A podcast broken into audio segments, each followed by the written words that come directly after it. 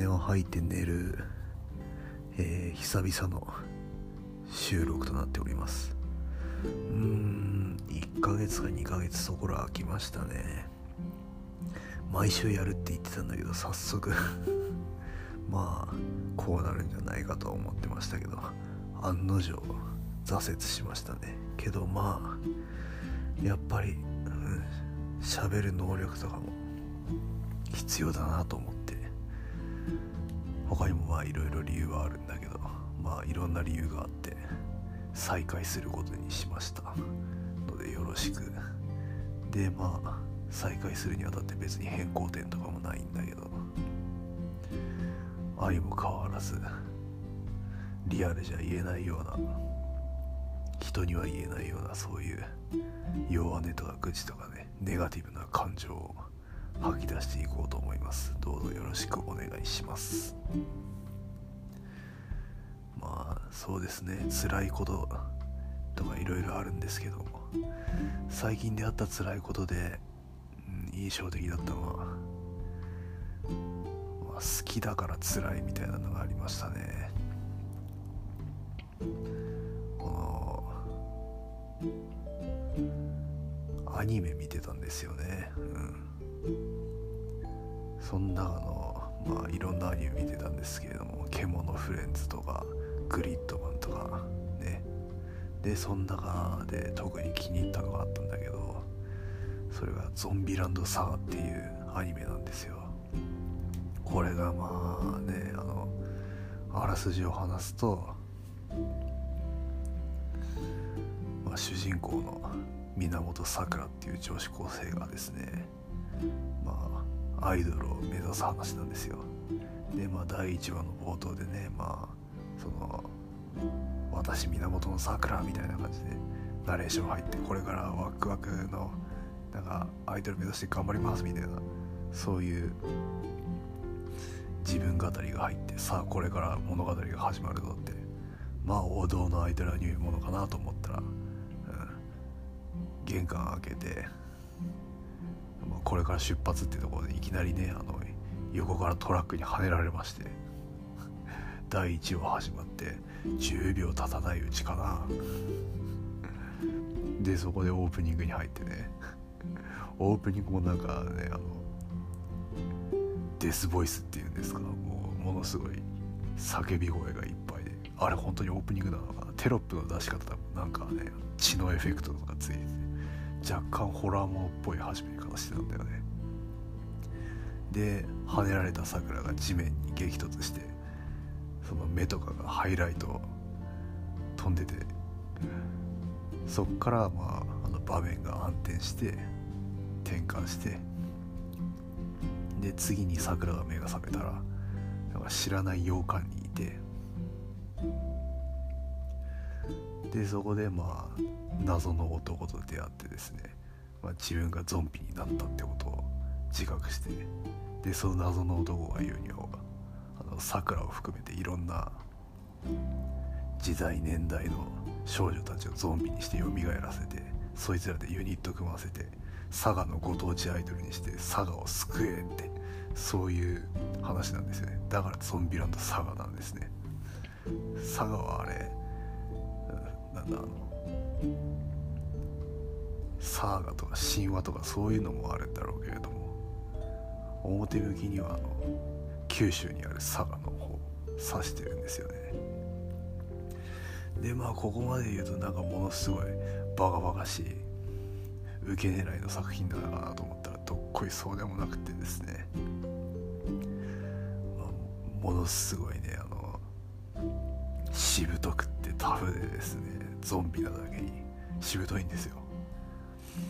骨太で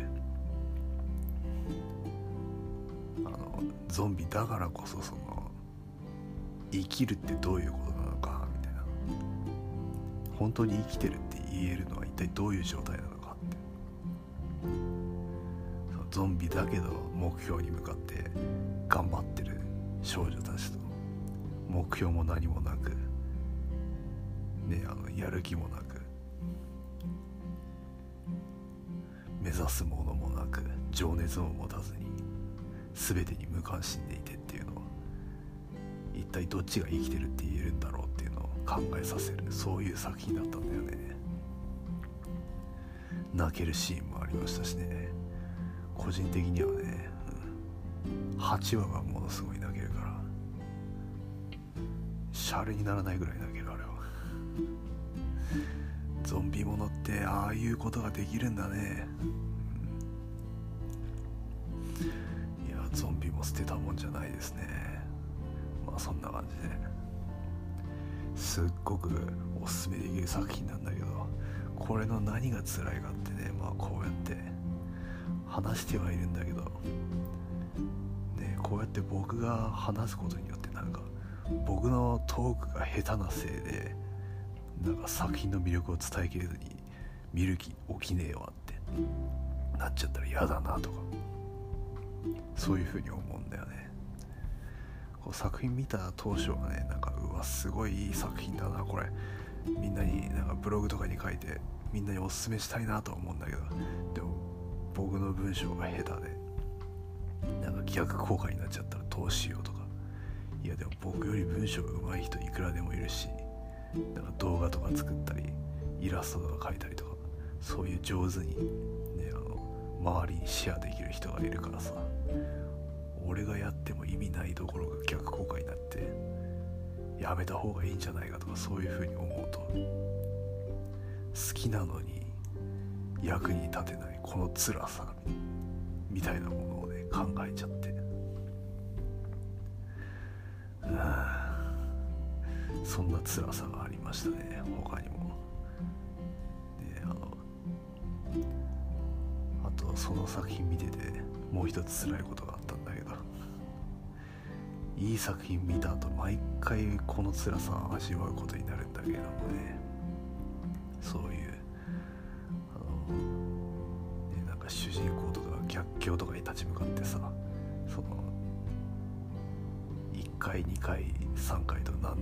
打ちのめされてそれでも何度も立ち上がって最終的に仲間と一緒にクリアするみたいなそういうのすごく好きなんだけどただ好きで感動はするんだけど同じことはできないんだよね。そういう生き様を見せつけられたからって俺にそれを見習って生きるのは無理なんだよね。同じことができない自分が非常に情けないという憧れれば憧れるほど自分が惨めに感じるっつう感じかな。なんかこう芸能人とか周りの友達とか、うん、こういう周りのすごい人を見るたびに自分との差を痛感してどんどんどんどん惨めになっていくんだよね。だからそれが辛いんだよね。好きな作品を見つけるたびになんか自分の無力さを実感するよね。その作品の宣伝とかにも協力できない無力さと自分の人生につなげられない行動につながらないその情けなさといいますか。なんか赤十字とか赤十字とかユニセフとかの募金の CM 見てでも役に立てねえからみたいなことを思っちゃうし。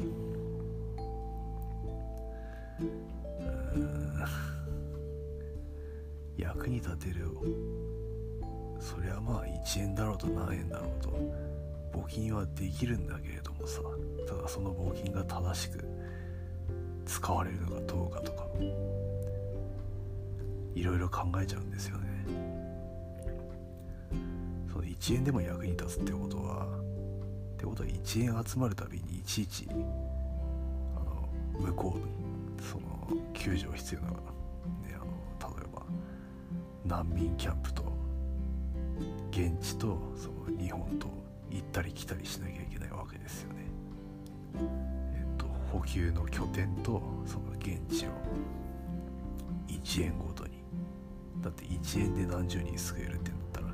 1円だけでもちいち行かなきゃいけない1円だけじゃ買えないっていうんだったらまとまった額が貯まるまで待たなきゃいけないけど1円で十分効果が発揮できるんだったら1円貯まるごとにいちいち行かないと。まあ実際どんなシステムでどういうふうに動いてるのか分かんないけどそういうこと考えるとなんか募金していいのだろうかとかけどやっぱり募金したところで俺には関係ない人はそういうことも考えちゃうし。感動したところで行動にはつながらないんですよね。ねああいうなんかいい曲とかいい映画とか熱い作品とか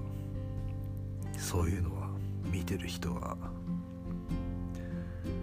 見てる人にこういう感動を与えたいとか気になってほしいとかそういう風に作ってくれてるんだろうけれども。まあただ単に好きで作ってる部分ももちろんあるだろうしそっちの方が気楽だけれども。けどやっぱり人に喜んでもらった方が嬉しいだろうし。だからまあ見てる人がこれ見て元気になってくれたらいいなとかそういう風に思いながら作ってくれてるんだろう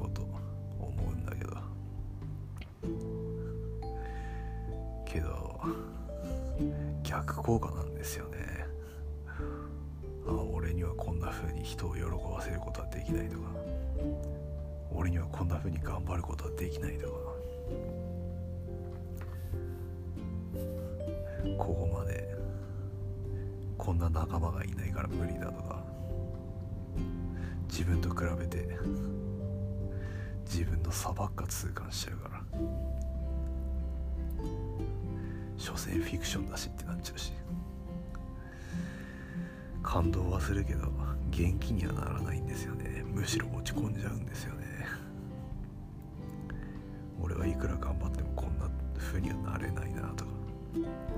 もう偉人を見てる気分。歴史上。別次元の人って感じ。いやそんな感じでまあ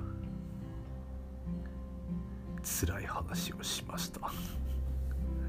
あと他にもなんか辛いのあったと思うけれども。なんだろうな。好きだけどうまく言えなくて辛いってのを言いましたよね、うん、そうね。下手に喋っちゃうせいでかえって逆効果になっちゃうんじゃないかっていうことと。うん。そうやって逆効果になることを心配することによって自分が好きなことを話せないっつうか。周りに伝えられないんですよね。本当は喋りたくて仕方ないんですけれどもね。ただなんか喋ったら喋ったでここは違うじゃんとか。にわかかとか。ファンならこのぐらい知ってて当たり前とか。その程度の気持ちかよみたいなこと言われちゃうから。まあ言われたぐらいで心折れるんだったらその程度の気持ちなんだろうって言われたら実際その程度ですってはいその通りですと言うしかないんだけどもね。うん。その気持ちに追いつかないんですよね。好きって気持ちだけが先行しちゃって。表現力が追いつかない。動画作ったりとか文章書いたりとか絵描いたりとか。誰かに勧めたりとかそういうことできないんで。いやーつらい。それにああいういい作品に触れても行動にも移せないし逆に落ち込んじゃう自分が情けないし。いや作品は悪くないんですよ。本当。あんないい作品を見て落ち込む俺が悪いんです。というわけでゾンビランドサガをおすすめしたいと思います。なんかこんな落ち込んだテンションでおすすめされても。全然見る気ないだろうけ